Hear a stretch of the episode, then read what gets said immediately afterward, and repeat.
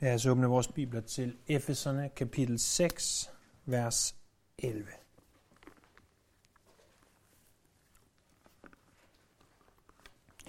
Og selvom det er vers 11, vi skal se på den her formiddag, så lad os læse fra vers 10 ned til vers 13. Paulus skriver i øvrigt, vær stærke i Herren og i hans mægtige styrke. Ifør jer Guds fulde rustning, så I kan holde stand imod djævelens sniløb. Til for os står kampen ikke mod kød og blod, men mod myndigheder og magter, mod verdensherskerne i dette mørke, mod ondskabens ånds, åndemagter i himmelrummet. Tag derfor Guds fulde rustning på, for I kan stå imod på den onde dag, overvinde alt og bestå. For nogle søndage siden gik vi jo i gang med at se på, på det her så væsentlige afsnit i skriften, der handler om det, som vores 92 oversættelse giver overskriften Guds fulde rustning. Det, som jeg gav overskriften, ikke alene har jeg givet det overskriften, men jeg har valgt den overskrift, der hedder åndelig krigsførelse. Øh, fordi det er netop det, det er. Det er en åndelig kamp. Det er en åndelig krig, vi står i. Og vi får i de her 44 vers at vide, øh, hvad det er for en krig, og hvordan vi udkæmper krigen, hvordan vi forbereder os til krigen. Og så får vi i versene 14 og frem efter vide, hvad enkeltdelene i den her fulde rustning er. Det er jo sådan, at Satan han hader Gud. Han hader Gud og alt, der tilhører Gud.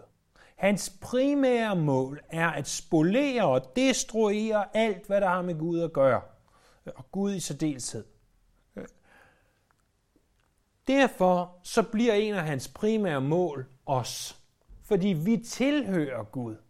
Og selvom Satan ikke først og fremmest er interesseret i at destruere os med en Gud, så fordi vi tilhører Gud, så ønsker Satan at destruere os.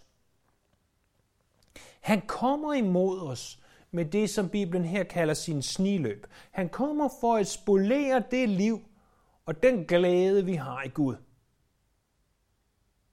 Hvem af os har ikke oplevet at være til en Guds tjeneste, eller en konference, eller det lige, hvor vi øh, føler os fornyet i Gud?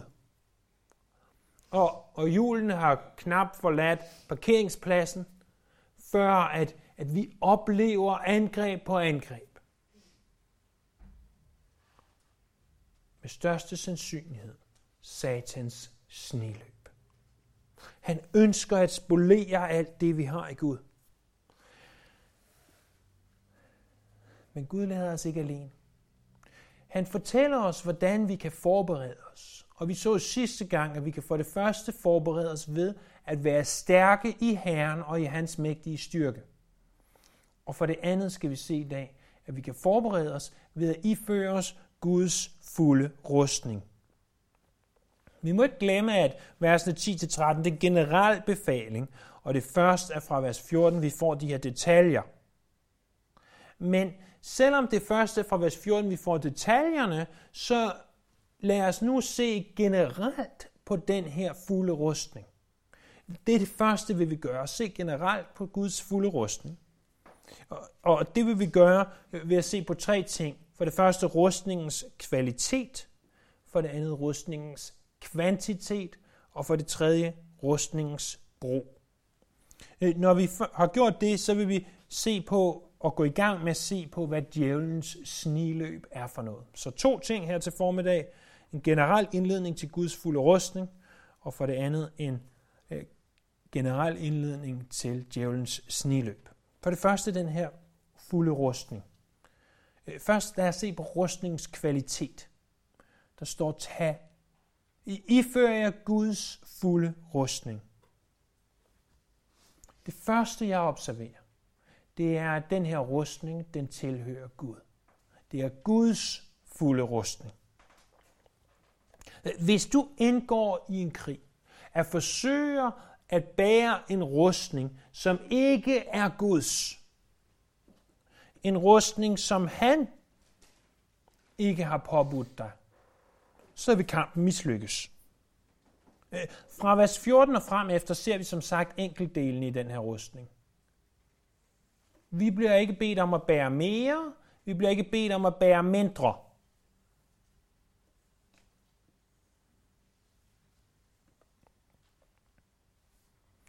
Desværre så er der mange af os, der tror, at vi befinder os i en åndelig krig. Og hvis bare vi havde en god portion et eller andet, så ville vi kunne vinde krigen. Men det handler ikke om en god portion et eller andet. Det handler om at se på, hvad er det Gud selv siger, at hans fulde rustning er. Øh, spænd sandheden som bælte om lænden, retfærdighed som brynje, sko på fødderne, der er villighed til at gå med fredens evangelium, løfte troens skjold, øh, hvor man ikke kan slukke alle nogens brændende pile, frelsens hjelm og åndens svær, som er Guds ord og under stadig bøn. Det er den fulde rustning.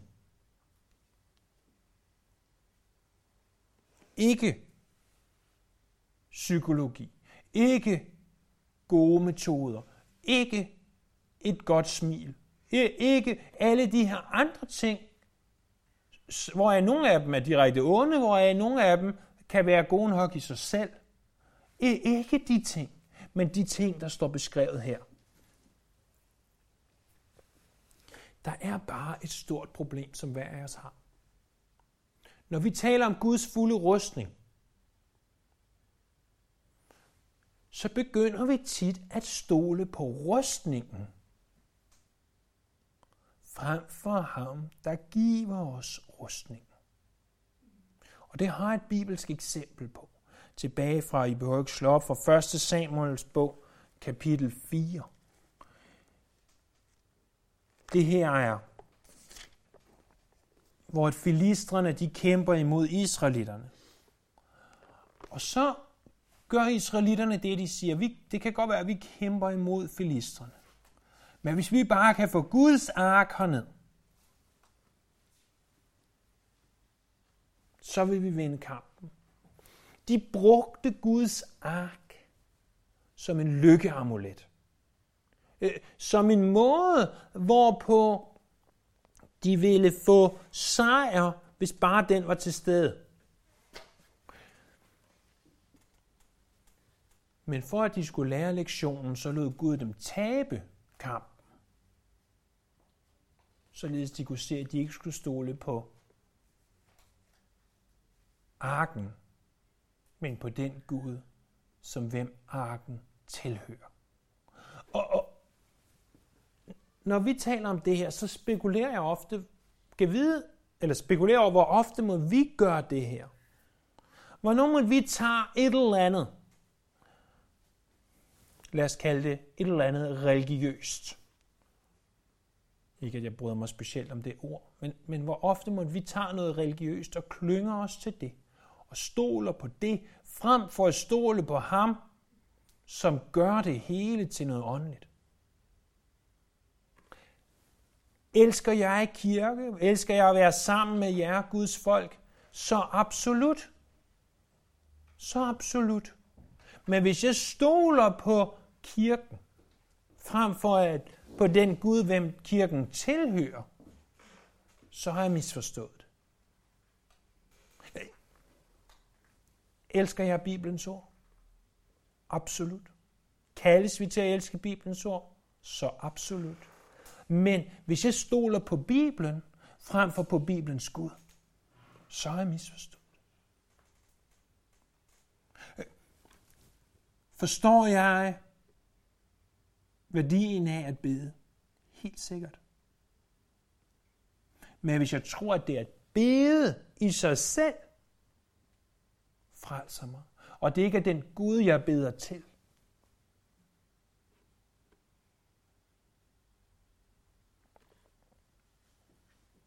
så har jeg glemt, hvem det er, der gør rustningen til rustningen. Så vi ser altså, at dens kvalitet er, at den tilhører Gud. Så ser vi for det andet dens kvantitet. Hvor meget af den her rustning må vi iføre os? Guds fulde rustning. Ikke Guds 80% rustning, eller Guds 95% rustning, men Guds fulde rustning. Hvis vi vil kunne stå imod djævelens sniløb, så må vi iføre os Guds fulde rustning. Og ordet fulde rustning er på græsk et langt ord, som kan defineres som det, øh, en veludstyret soldat har som sin komplette rustning. Det er altså hans komplette fulde rustning og for en veludstyret soldat. Det, det nytter ikke noget at komme med skjold og sandaler, hvis vi glemmer svær hjelm. Der er faktisk en anden gammeltestamentlig beretning, der illustrerer dette. Sådan i hvert fald tilnærmelsesvis. Det er i 1. kongebog, kapitel 22, vers 34, hvor den her øh, faktisk onde konge Ahab, han tror, at han kan gå i krig, og, og fordi at han klæder sig ud, så ved fjenden ikke, hvem han er. Og så er der en, står der, der skyder en pil på lykke og fromme, altså tilfældigt, og rammer igennem hans rustning. Og, og selvom øh, det ikke nødvendigvis er 100% det samme, så, så læ, og, og så vidt jeg kan se, står der ikke noget om, at han havde et skjold, eller han havde en ordentlig hjelm på, eller hvad, det ved jeg ikke. Men illustrationen er, at selv i en rustning kan en pil gå igennem. Det er derfor, vi er nødt til at være komplet udrustet. Hvis du vil kunne modstå satans sniløb, så er du nødt til at iføre dig Guds fulde rustning, ikke bare noget af den. Det nytter ikke noget, at du har al villighed i verden til at gå ud med evangeliet. Og at du har al tro øh, med øh, øh, som skjold, hvis du ikke bærer frelsens hjelm. Det nytter ikke noget, at du svinger med Guds svær, hvis du går rundt på bare fødder. Øh, på den måde modstår vi ikke satans sniløb. Den tredje og sidste ting, vi skal se om rustningen, inden vi om lidt skal se på de her sniløb, det er, at der står altså, at vi skal iføre os Guds fulde rustning. Det er rustningens bro. Det er burde være relativt nemt for os at forstå. Hvis du indimellem kører i bil, så drej dig sådan en halv omgang rundt og kig. Der sidder sådan noget, der ligner en, et stykke stof med noget plastik på. Jeg tror, man kalder det en sikkerhedssel. Den sidder der jo ikke bare for sjov. Den sidder der for, at man skal tage den på. Hvis du ikke tager sikkerhedsselen på, så gør den ingen gavn derop. Den er endda, vil jeg på påstå, temmelig grim. Den er endda også tilnærmelsesvis ubehagelig at tage på og have på. Men, men hvis den bare dingler det op til venstre, eller højre, hvis du ikke kører bil, og du ikke tager sikkerhedsselen på, så hjælper den ikke noget. Øh, hvis du tager din cykelhjelm og lægger ikonen på din cykel, Øh, så ved jeg ikke, om du har noget i kurven, der er vigtigere end dit hoved. Hvis vi ikke bruger den beskyttelse, som vi har tilgængelig, og, og ifører os den, så er den ikke meget værd. Så er den intet værd. Vi talte også om sidste gang, at når vi skal ifører os Guds fulde rustning, så taler det også om, at vi er nødt til at, at gøre en, en aktiv handling. Vi kan ikke bare, øh, vi kan ikke bare se passivt til. Vi er nødt til at og I må ikke misforstå det her som at tro, at vi taler gerningsreligion, men vi er nødt til at kæmpe. Vi kan ikke bare sætte os ned i hjørnet og sige, min Gud klarer det hele. Fordi det er ikke sådan, Gud har tilrettelagt. Han har sagt, I skal iføre jer Guds fulde rustning. I skal stå klar til kamp. I skal ikke bare sidde tilbage i teltet og planlægge kampen. Nej, I er ude på slagmarken for at kæmpe. Der var for, for år tilbage i visse kredse et udtryk, der hed på engelsk, let go and let God. Og det er ikke et godt udtryk. Vi skal ikke bare give slip, og så lade Gud tage sig af alting. Fordi det er Gud, det Gud kalder os til. Kunne han gøre det? Så absolut. Men det er ikke det, han ønsker. Han ønsker et samarbejde, hvor han naturligvis er jo så uendelig meget større end os. Hvor han vil kunne gøre det hele med et knips fra sine fingre. Men han ønsker, at vi skal deltage i kampen, at vi skal kæmpe, og vi skal gå ind i kampen.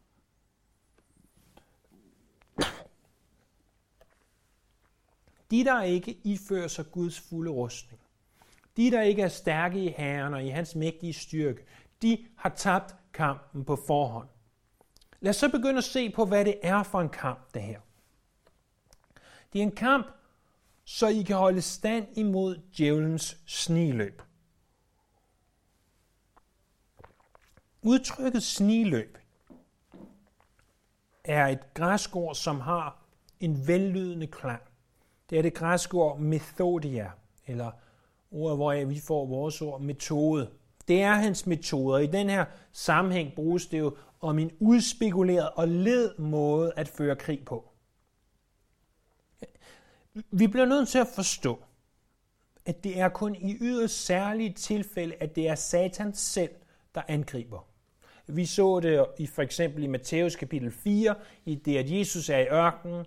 Det overlader Satan ikke til nogen andre. Han tager selv ud og frister Jesus i ørkenen. Men når nu jeg siger i dag og de næste mange gange, Satan angriber, og sådan og sådan, så håber jeg, du vil forstå, at det ikke er Satan selv, der møder dig og mig. Det er hans dæmoner på hans befaling. Vi må også huske, at Satan er begrænset i sin magt. Han er ikke almægtig, han er ikke alle steds nærværende, som Herren er det. Han er ikke Herrens modsætning. Det er ikke den sorte kraft og den hvide kraft. Det er ikke øh, det gode mod det onde. Øh, det er det, men ikke som ligeværdige modstandere.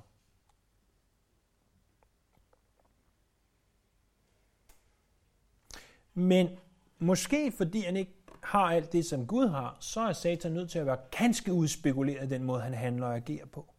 Ganske udspekuleret. Vi ser noget om det her i skriften, hvordan at, at Satan han, han angriber os. Lad os, øh, lad os prøve at se på nogle forskellige skriftsteder. Hvis vi begynder i det gamle testamente i 1. Mosebog kapitel 3.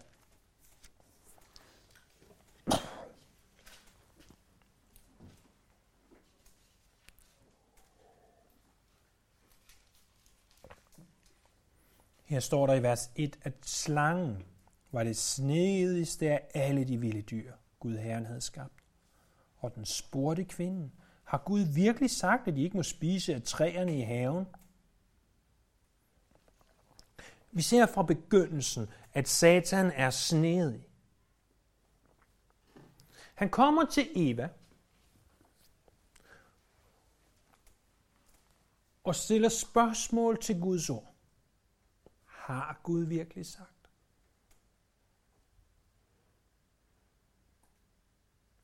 Prøv at tænk på, at Gud skaber Adam, og ud af Adam skaber han Eva. Øh, de var de mest perfekte mennesker. De var prototypen, som Gud skabte. De befandt sig under de perfekte forhold, i Edens have. Der var ikke død, der var ikke sygdom, der var ikke synd. Og alligevel var Satan snedig nok til at narre Eva, til at spise af træet. Hvis Satan er snedig nok til at narre hende,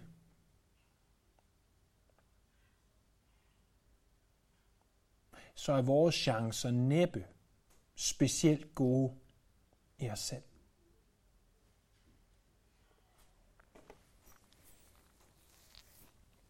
Der er et par flere steder over i 2. Korintherbrev, der taler om det her. Vi ser altså på, hvad er det for nogle metoder, han bruger. vores fjende. 2. Korintherbrev kapitel 11, vers 3.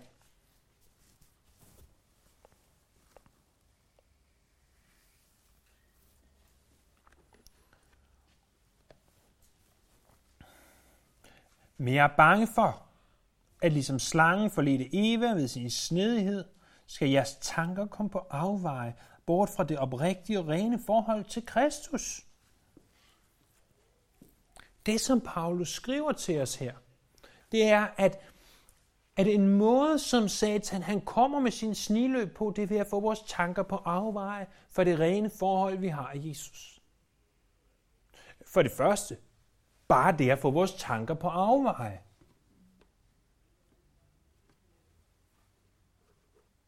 Hvad tænker du på lige nu? Tænker du på det her, eller tænker du på noget andet? Har du prøvet at sætte dig ned og læse i Bibelen, og gøre noget, som, som du ved behager Gud? Du ved, det behager Gud, når vi sætter os ned og læser i Bibelen.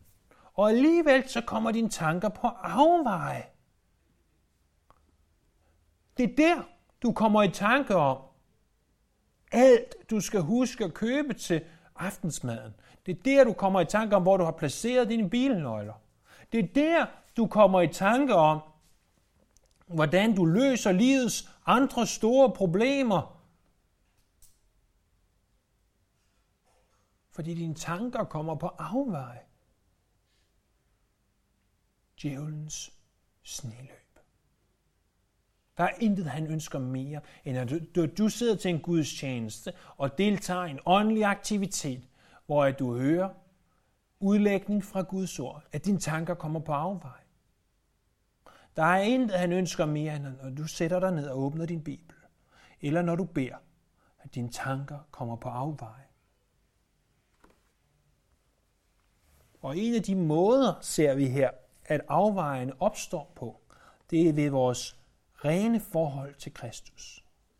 Måske at vi begynder at se på en niche af troen og forstørre den op, så den bliver alt for stor og alt for voldsom i forhold til, hvad den skal være. Det kan være en måde, hvorpå vi bliver ført på afveje. Der er en tredje måde, som han bruger, metode, som han bruger. Prøv at se i vers 14 af samme kapitel. Det er intet under, står der. Satan selv giver sig ud for at være en lysets engel. Det er så skræmmende.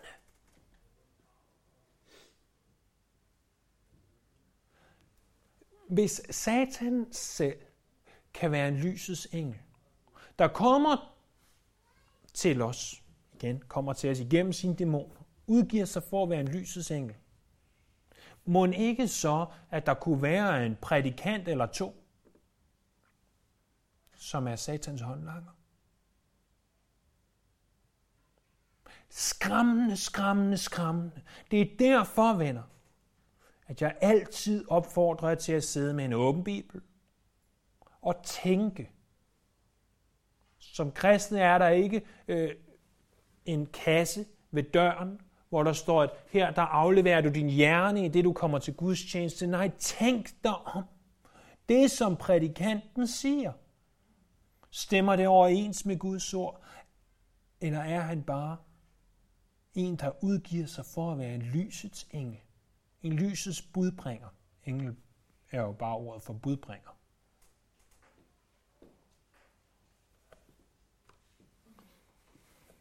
Tænk så, at indimellem kan satans sniløb komme til os selv fra prædikestolen. Når I lytter til ting på nettet, så vær opmærksom. Lyt ikke bare til hvad som helst. Den, den værste form for kirke, du kan have, det er den kirke, der bare eksisterer på YouTube ved at klikke på forskellige tilfældige links. Nej, Bestemt lyt til god undervisning på nettet, men find nogle få øh, prædikanter, som du stoler på, og som du ved, du kan stole på, så lyt til dem. Og så kan du måske udvide derfra, når de nævner nogen. Fordi hvis man bare lytter i øst og i vest, så er det lige pludselig, så får man lyttet til en lysets engel. Og den lysets engel kan drage, eller en lysets engel, som er et mørkets engel, som kan drage dig ind. Og så kommer du på afveje for det rene forhold, du har i Kristus. I 2. Korintherbrev, kapitel 2, vers 11. Her står der, at derfor at vi ikke skal bedrage sig Satan. Vi ved jo, hvad han har i sinde. Så han bedrager os. Indimellem så, jeg ved ikke, om jeg nogensinde har delt det her med nogen før, så, så får jeg pludselig sådan en skræmmende tanke. Øh, hvis bare du overgav alt til Satan, så vil alt være okay. Og så tænkte jeg, det var da fuldstændig sindssygt. Hvor kom det fra? Det er satans sniløb. Og så ved jeg jo godt, at når nej, han er jo en løgner fra begyndelsen, men han prøver at bedrage det er ikke altid, at det er så åbenlyst, han gør det. Indimellem så siger han bare, kom her, kom her. Og, og tager det. Tager det lidt af gang. Øh, 1. Timotius 3.7 er det sidste af de her. Der siger vi, i, i det, at Paulus han skriver om dem, der skal være tilsynsmænd i, menigheden, eller pastor i menigheden. Der står, at han skal også have et godt omdømme blandt dem, der er udenfor, for at han ikke skal komme i vandrø og gå i djævelens fælde. Djævlen lægger fælder ud. Hvad er en fælde? Jamen en fælde, det er jo ikke noget, vi bruger så voldsomt meget, men det vil jo typisk være, at du for eksempel lægger et, et ræb eller en snor i skoven. Og når du gør det, så lad være med at tage det de her blå nylonreb, som er så let gennemskuelige, at når din fangst går ind over det, kan de tydeligt se det blå nylonreb. Nej, hvis du skal lægge en fælde i skoven, så tag et, et brunt reb eller et sort reb. Måske lægge nogle få blade henover for at kamuflere det. Og når din fangst så træder ind i fælden, så trækker du til. Du maskerer fælden.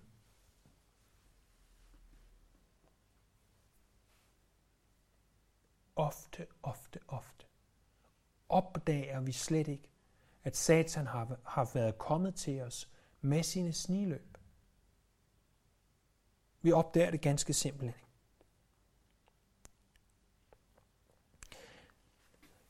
Hvordan er det så, han angriber? Jo, han angriber altså, som vi har set, ganske udspekuleret. Han er snedig, og han, han kommer til os. Han forsøger at lede os på afveje, når vi er svagest. Og han bedrager os ganske voldsomt. Det her med, når han bedrager os, jamen, det gør han oftest ved det, som jeg kalder syndens glidebane. Prøv en gang at, at se i 1. Mosebog kapitel 13, om du vil. Øh, i, her læser vi om, da Abraham og Lot de brød op så læser vi her 1. Mosebog 13.9. Øh, Se, hele landet ligger åben for dig. Det er altså Lot. Lad os gå hver til sit. Vil du til venstre, så går jeg til højre. Vil du til højre, går jeg til venstre. Så står der, Lot så ud over landet og lagde mærke til, at hele Jordandalen lige til Soar var så vandrig som Herrens have, som Ægyptens land. Det var før Herren ødelagde Sodoma og Gomorra. Så valgte Lot hele Jordandalen og brød op og drog mod øst. Sådan gik de hver til sit. Abraham slog, øh, slog sig ned i Kanaan, Lot slog sig ned i Jordandalens by og teltede, indtil han nåede Sodoma. Mændene i Sodoma var meget onde og syndede mod Herren. Vi ser, at Lot først ser Jordandalen, der dengang var grøn. Og så ser vi, at han teltede. Og som jeg forstår det, teltede så betyder det, at han vendte sin teltåbning imod Sodoma. Og så ser vi noget ganske skræmmende, hvis I bladrer et par sider til kapitel 19, vers 1. Det startede med, at han bare kiggede derned. Så slår han sit telt op med åbningen vendt imod Sodoma. Så prøv at se der i kapitel 19. Det er efter, at, at Herren har sagt til Abraham, at han vil udslætte byen, og Abraham har gået for, bøn for byen, og så står der, to engle kom til Sodoma ved aftenstid. Så kunne der stået, at Lot stod og prædikede og råbte af den syndige by Sodoma. Men det står der ikke. Der står, at Lot sad i Sodomas byport. I den samtid at sidde i byporten var limet at være en af byens borgmestre eller ja, valgte mænd, der, der tog sig af byen. Lot var gået fra at bare se på byen, til at placere sit telt med åbning mod byen, til at sidde sammen med de her mænd. Af Guds nåde og barmhjertighed blev Lot alligevel reddet. Men kan I se den glidebane, som han befinder sig på? Prøv at tænke på David. Hvis vi tænker på en retfærdig, en mand, en mand, der virkelig elsker Gud. Og når vi læser hans salmer, så bæver vores hjerter. Tænk på David. Men tænk på, hvad David gjorde. Der står i øh, 2. Samuels bog, kapitel 11, vers 1. På det tidspunkt, da kongerne plejer at drage ud i krig, der gik David rundt på sit tag og så Batseba. Hans søn begyndte ikke med, at han sad i sit palads og tænkte, hmm, kan vide, hvordan jeg kan få flere koner? Kan vide, hvordan jeg kan få slået Hittiten ud af jeres ihjel og begå mor? Hans søn begyndte i det små med, at han ikke drog ud i krig, som han normalt havde gjort på den årstid. Med at han blev hjemme og ikke gjorde det, han måske burde have gjort. Og, og det er det, som Satan gør. Han gør synd til en glidebane. Jeg har aldrig prøvet det her, jeg kommer heller aldrig til at prøve det, men nogen siger, at hvis du skal koge en frø, så skal du ikke komme den i varmt vand eller kogende vand, for så prøver den bare på at hoppe op igen. Jeg ved godt, du kunne sikkert gøre det ved at skynde dig at sætte låget på alle mulige andre ondskabsfulde ting. Men hvis du sætter en frø, siger de, jeg har ikke prøvet det, og tør heller ikke prøve det, ned i koldt vand, og tænder lige så langsomt for varmen, så lige pludselig, så har du kogt frø. Øh, levende kogt, vel at mærke. Jeg ved ikke, om det passer, men hvis det gør, og illustrationen er god nok, så er det ganske sandt for os, at synd starter ganske sjældent med, at vi vågner en morgen og siger, hmm, hmm, hvilken vidunderlig dag at synde på. Nej.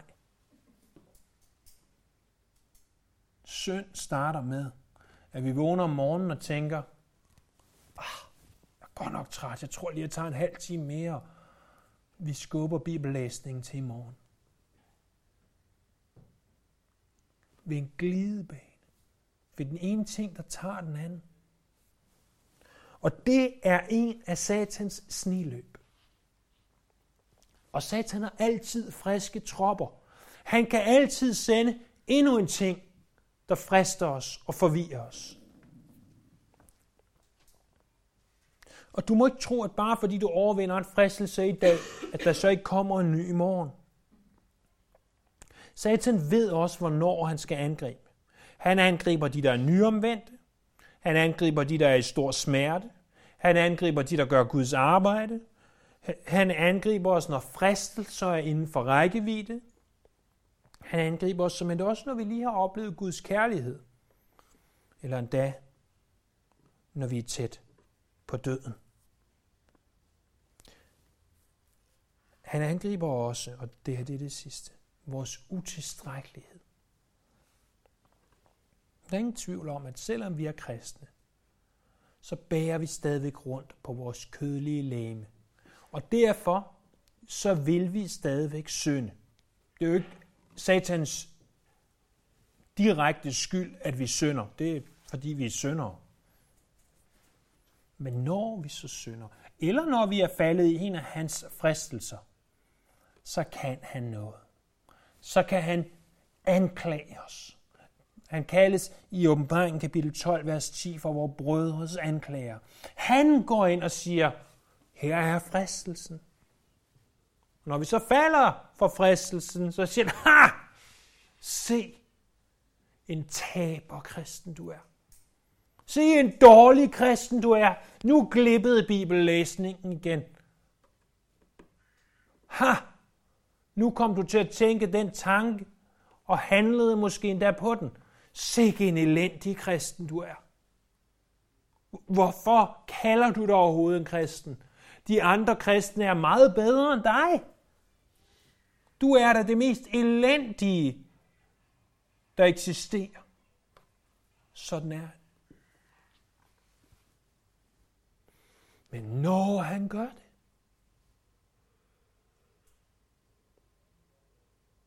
så sig, du er en løgner fra begyndelsen, Satan. Jeg lytter ikke til dig. Jeg lytter kun til Herren. For jeg vil være stærk i Herren og i hans mægtige styrke. Jeg vil iføre mig Guds fulde rustning. Og det kan godt være, at jeg er den største taber kristne, der eksisterer. Men det gør ikke noget. For jeg kommer ikke til Gud med min egen retfærdighed. Men jeg kommer til Gud med Jesu Kristi retfærdighed. Og det er den, som Gud ser på. Ikke min, og tak Gud for det. Men Gud, Fader, ser ikke mig, men ser sønnen. Og der er ingen fordømmelse for de, som er i Kristus Jesus. Ingen. Og han kan sige hvad som helst, og gøre hvad som helst. Og selvom det er typisk og ofte når ind til os, så vær stærk i Herren, og ifør dig Guds fulde rustning, så vi kan holde stand imod djævelens sniløb. Lad os bede. Himmelske Far, tak at du giver os indsigt i den krig, vi står i, men også hvordan vi skal sammen med dig vinde krigen. Vi beder for forståelse, vi beder for indsigt, og vi beder her, at du må give os modet, styrken til at kæmpe. Vi tilbeder dig, vi ærer dig, og vi priser dig.